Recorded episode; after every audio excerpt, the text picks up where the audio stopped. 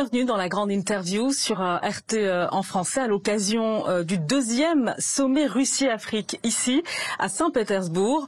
Nous accueillons le président de l'Union des Comores et le président en exercice de l'Union africaine, Monsieur Azali Assoumani. Bonjour Monsieur Assoumani et merci d'avoir accepté notre invitation dans la grande interview sur RT en français.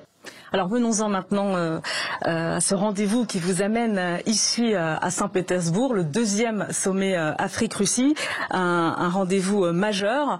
Dans quelle mesure d'ailleurs c'est un rendez-vous important pour vous dans le concert des forums multilatéraux qui engagent le continent africain? C'est des rendez-vous très importants, aussi bien pour l'Afrique que pour le reste du monde. Effectivement, ces rendez-vous-là, c'est soit un continent ou un pays avec continent. Donc, en tout cas, l'Afrique est montrée toujours disponible à ce rendez-vous-là par rapport aux objectifs, par rapport aux enjeux et par rapport aussi à la situation mondiale maintenant qui fait que on doit collaborer, être ensemble pour agir.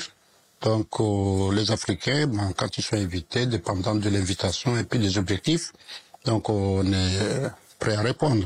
Bon, ça c'est le deuxième, comme vous le savez. Bon, malheureusement, le premier, on l'a fait, on a donné une recommandation, mais on a été plombé par le Covid, on a été plombé par beaucoup d'aléas. Et je pense que c'est le moment, effectivement, de revoir, effectivement, les recommandations du premier sommet, ce qui a été fait, ce qui n'a pas été fait pour essayer de relancer. Donc, quand même, c'est un sommet très important parce que, bon, on connaît la Russie, c'est un grand pays. Et puis surtout, c'est un pays qui a été aux côtés des Africains, pendant qu'on avait des problèmes. On dit que les meilleurs amis, on le connaît quand on a un problème. Pendant les indépendances ou pendant les guerres fratricides qui étaient entre... Bon, la Russie était toujours aux côtés. Donc, c'est un pays à côté des Africains. Bon, maintenant, il y a eu un moment où il y a eu un peu de baisse. Et je pense que le moment est venu pour qu'on revoie cette relation dans l'intérêt de la Russie et de l'Afrique. Alors, c'est vrai, vous l'avez précisé, votre présence ici, elle a quand même une connotation particulière dans le contexte mondial actuel, avec le conflit en Ukraine. Vous avez pris part d'ailleurs à la médiation africaine pour tenter de résoudre ce conflit en Ukraine. Est-ce à nouveau l'occasion d'ailleurs, votre présence ici, d'évoquer les conditions des négociations possibles pour parvenir à la paix? Tout à fait. En tout cas, ce qu'on met effectivement à ce sommet, comme vous l'avez dit, bon, il est classique. Avec cet élément qui s'invitait, bon, on ne peut pas passer outre. Ça aurait été un conflit ailleurs, on aurait en parlé, n'en parle que ça concerne directement la Russie. Et même dernièrement, quand on était ici, on en a parlé qu'au cours de ce sommet-là, on va voir ce qu'on a discuté de toujours, le suivi, comment on peut faire le suivi. Donc c'est l'occasion effectivement de voir la relation entre l'Afrique et la Russie, comment la raviver, comment faire en sorte effectivement qu'il soit positif, mais surtout essayer de voir comment trouver une solution. Ce problème qui est venu plein de tout. Hier, c'était le Covid, maintenant, c'est cette guerre-là. Parce que c'est la guerre entre deux voisins, mais ça impacte le monde entier. Donc, je pense que partout où on est, on a intérêt à ce que cette guerre cesse. C'est pour l'intérêt de tout le monde. Et nous, Africains, on est concernés parce qu'on est un partenaire de la Russie, mais parce qu'on est quand même... bon, même si on est partenaire de la Russie, on est partenaire des Américains, on est partenaire des Chinois, donc ou des Européens. Mais on m'a dit, j'étais en Europe, il y a un Européen qui m'a dit, écoutez, Monsieur le Président, à l'Afrique, vous êtes à même d'être juge. Parce que nous, les Européens, on est partis, donc on ne peut pas être juge et parti. Vous, votre position, bon, il y a des pays qu'on peut déparler d'autres, mais le continent dans son ensemble, il est neutre. Donc, avec votre situation de neutre, vous êtes à même d'apporter une solution. Et c'est ça qui a fait qu'effectivement l'initiative qui a été prise. Depuis février 2024, 2023, qu'on a pris l'initiative, mais on l'a réalisé dernièrement. Donc nous, on pense effectivement poursuivre en espérant qu'effectivement on puisse arriver. C'est toujours en cours les négociations que vous avez initiées avec d'autres chefs d'État africains. Oui, c'est le sommet de février qui a lancé l'initiative. L'initiative a été donnée à quelques chefs d'État africains ciblés. Et moi, en tant que président de la conférence de cette année, bon, j'étais obligé d'être avec eux parce que c'est l'Union africaine, même ces présidents-là, ils reprennent l'Union africaine.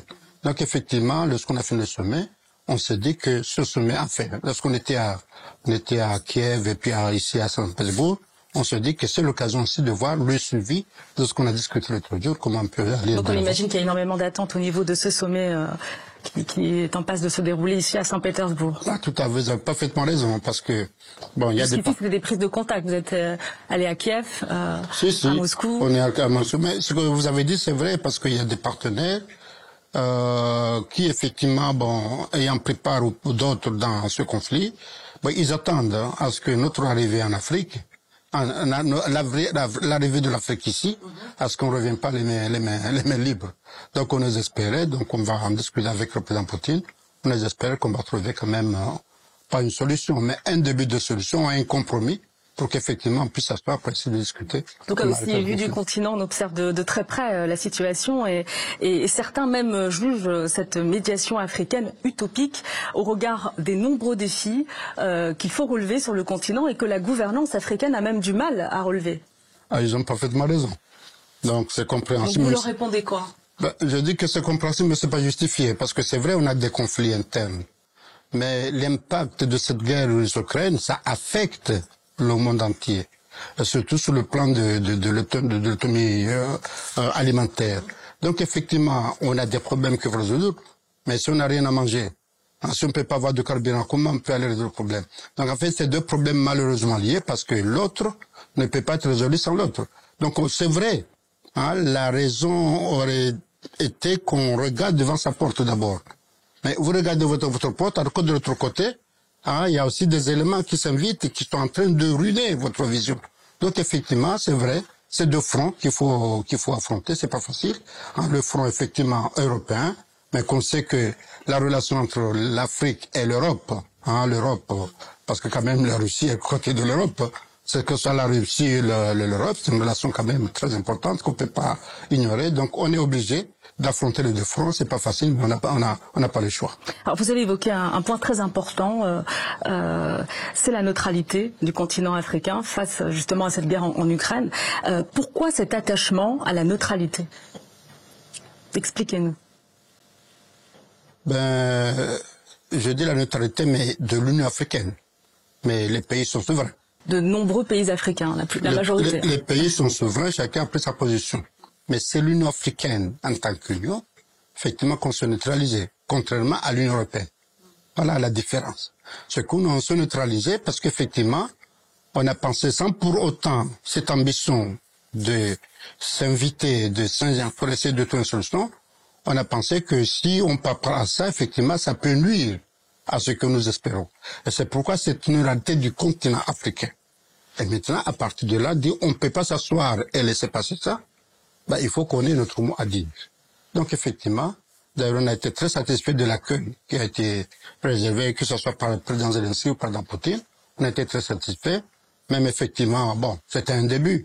Donc c'est ça qui nous a conforté qu'effectivement on peut encore continuer. La façon de nous accueillir et des discussions qu'on a eues ensemble, ça nous a conforté d'aller de l'avant. Donc c'est pourquoi on a pris cette option d'y aller. Mais vous avez parfaitement raison. On est obligé de voir aussi ce qui se passe en Afrique. Que ça soit au Sahel, que ça soit au Grand Lac, que ça soit au Soudan, ben c'est des choses qu'on ne peut pas ignorer. Donc on est en train de agir dans les deux fronts. Et dans quelle mesure l'Union africaine peut résister à certaines pressions occidentales, justement, qui voient d'un mauvais œil, les pays occidentaux qui voient d'un mauvais œil finalement cette neutralité? Ben nous, au contraire, on veut convaincre les Européens à ce qu'ils acceptent le dialogue. En fait, maintenant, l'Afrique, quand même, on a pris, enfin, on s'est dit que nous avons notre mot à dire. On ne doit pas subir. Hein? Effectivement, il y a des temps passés où l'Afrique, c'était l'Afrique colonisée, politiquement, même économiquement. Hein? Mais je pense que depuis 2000, quand on met en place l'Union africaine, parce qu'avant, c'était l'organisation africaine, et les réformes qui ont été faites au niveau de l'institution avec les programmes qui étaient adoptés, c'est une façon de faire comprendre l'Afrique, que l'Afrique ne doit pas subir, que l'Afrique a son mot à dire, parce que on est des humains comme tout le monde, et puis au Sahel, on a tout ce qu'il faut, on a les ressources, que ça soit humaines, que ça soit autres ressources. Donc on a pris cette initiative, et heureusement, hein, on a une attente positive par rapport à nos partenaires, par rapport à ça. Donc à chaque fois qu'il y a un sommet Russie-Afrique, enfin, un sommet Afrique-Russe, Afrique-Japon, on était de le faire entendre. Ben, écoutez, maintenant, il faut que vous nous écoutez. Ben, c'est bien parti. Donc, c'est pourquoi notre notre vœu ardent de faire partie des structures internationales telles que le G20 par exemple, telles que le Conseil de sécurité, pour que lorsque les décisions qu'on soit là, de façon à ce que l'Afrique ait sa place dans le multilatéralisme pour essayer de se faire écouter. Parce qu'effectivement, il a besoin de se faire écouter. Maintenant, on est dans un monde unique, donc tout le monde a besoin de tout le monde, donc le mieux c'est de collaborer au lieu de s'affronter. Hein, parce qu'on s'affronte, personne ne gagne. Et si on collabore, effectivement, on va gagner. Voilà. Alors, c'est vrai que les pays africains montrent un grand intérêt, on le remarque, hein, lorsqu'il s'agit de développer une coopération russo-africaine. C'est la nouvelle tendance. Comment vous l'expliquez ?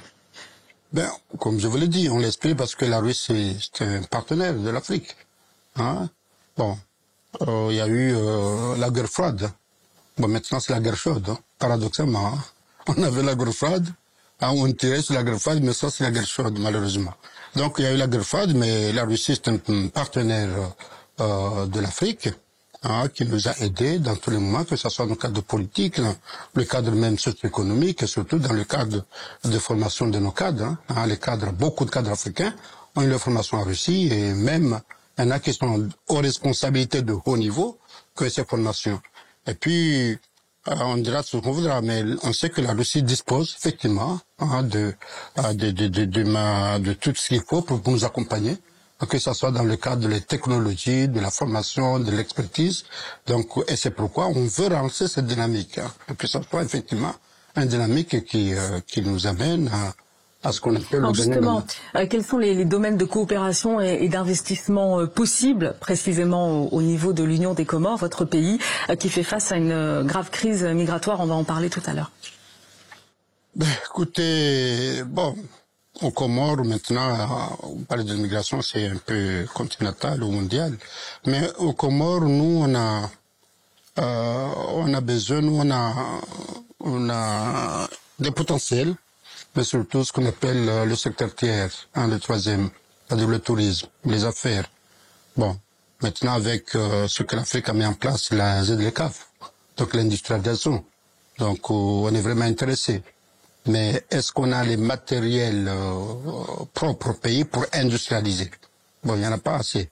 Bon, on a quand même des matières agricoles, hein, mais comme le pays est réduit, hein, dans le cadre de l'espace, effectivement, ça peut ou ne pas intéresser beaucoup de partenaires. On a par exemple les ressources halieutiques, hein, qui sont là, qu'on n'a jamais exploitées.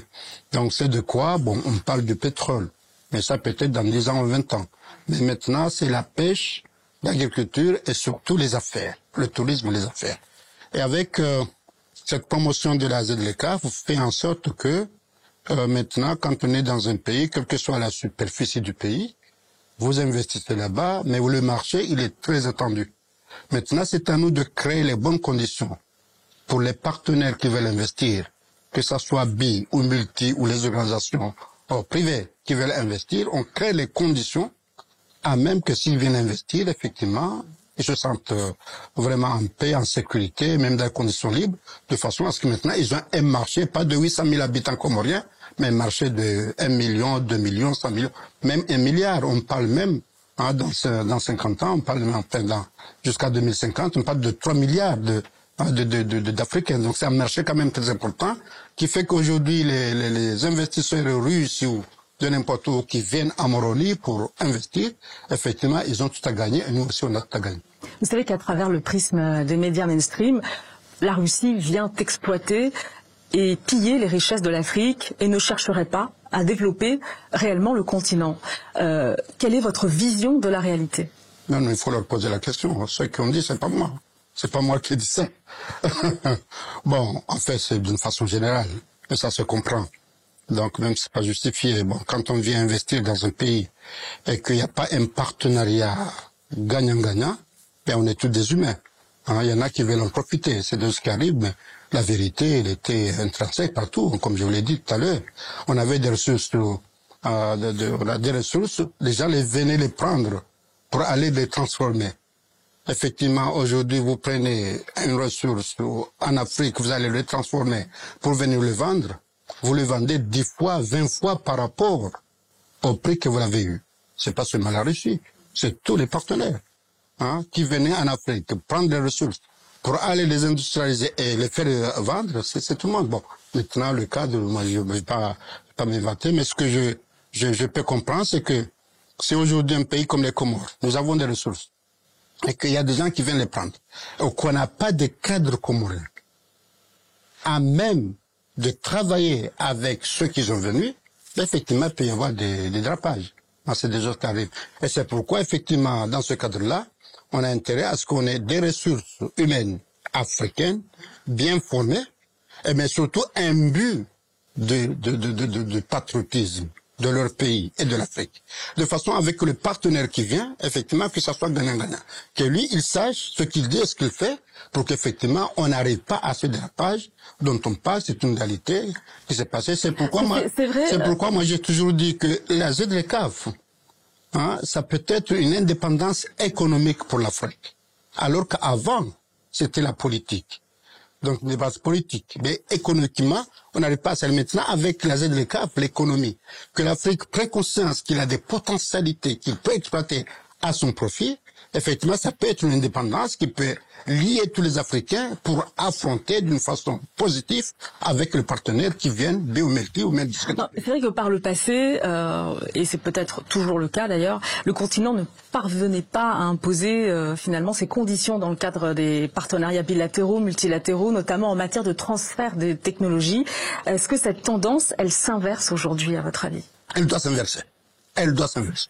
Là, c'est le résultat de ce que vous avez dit tout à l'heure. Ça veut dire qu'on parlait de pillage. Mais c'est de pillage, effectivement, qui était compréhensible, justifié, parce qu'on n'avait pas les éléments africains pour essayer de travailler en synergie avec ceux qui viennent. Donc, cette tendance-là doit être relevée. Et c'est pourquoi, effectivement, comme je le viens de le dire, la formation des jeunes Africains, ou même les jeunes Africains qui ont été formés, qui sont partout, qui reviennent en Afrique.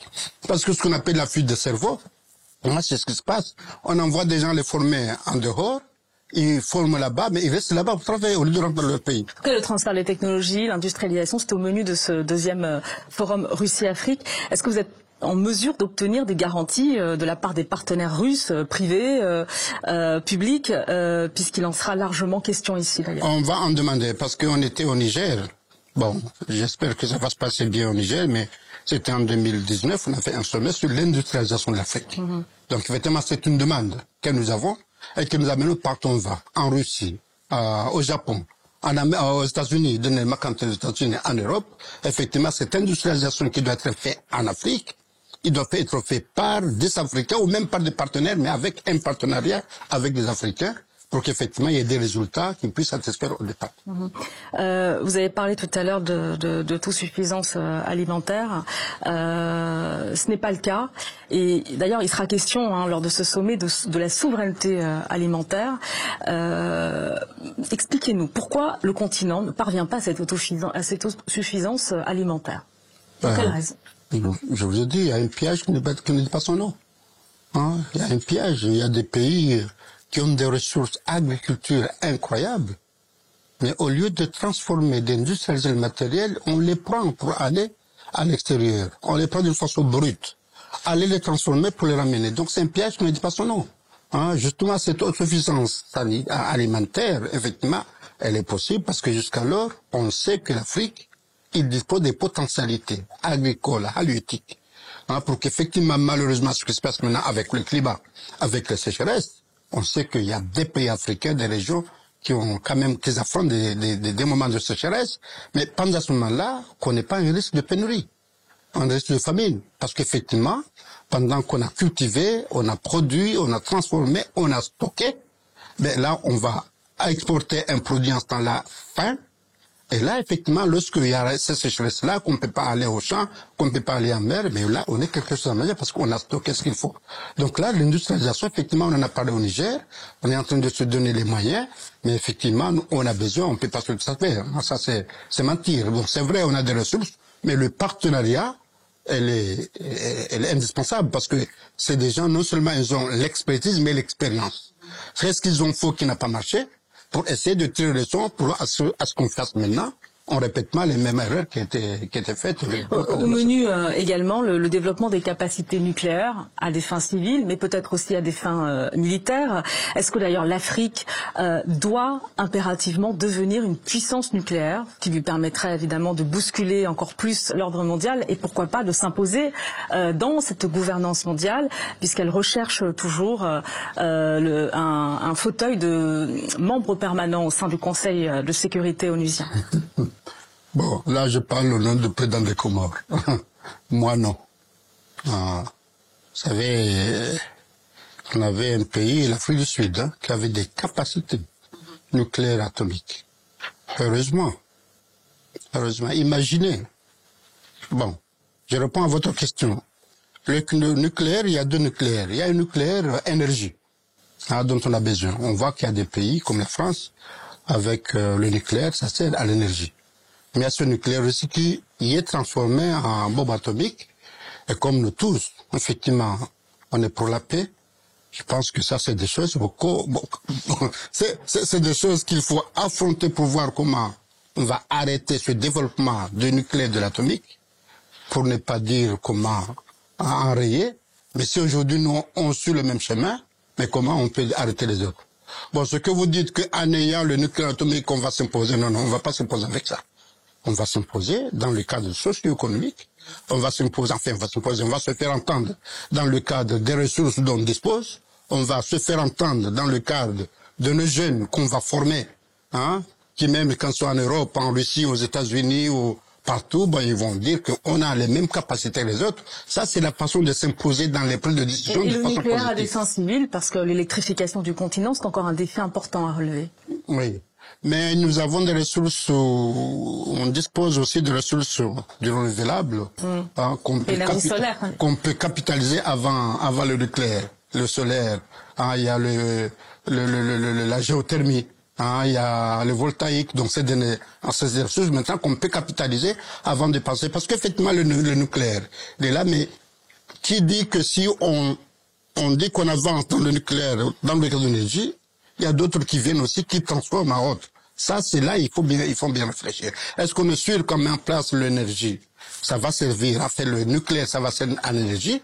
Et qu'à un moment donné, on va pas avoir des pressions, avoir des chantages, parce qu'on passe à l'étape atomique. Le paradoxe, Monsieur le Président, c'est que le continent dispose, au sein de son sol, d'uranium. Tout à fait. Mais l'uranium, on peut l'utiliser à autre chose, sauf le nucléaire, hein. Il est beaucoup utile dans d'autres domaines, hein, donc on peut le capitaliser ailleurs. Là, ouais. Alors pour terminer, une question qui concerne l'actualité dans votre pays à la suite, vous savez, de l'opération Wambushu pour expulser les migrants du territoire français Mayotte dans l'océan Indien. On a constaté des tensions diplomatiques entre Paris et Moroni. La situation s'est-elle apaisée et que demandez-vous précisément aux autorités françaises? C'est une situation qui perdure, cette crise. Donc voilà les éléments qu'il faut que si nous, la France, dans un premier temps, essaie de faciliter la circulation de biens de personnes, il n'y aurait pas un grand Comoré qui va rester à Mayotte. Il va voir sa famille, il revient.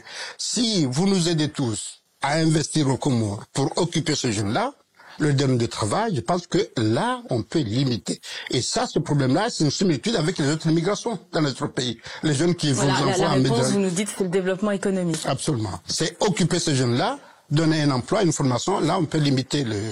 Merci beaucoup à vous, Monsieur Assoumani. Je rappelle que vous êtes le président de l'Union des Comores et président en exercice de l'Union africaine. Merci beaucoup pour cette grande interview. Merci beaucoup. Je vous remercie beaucoup. Et merci à vous pour nous avoir suivis cette grande interview sur RT en français.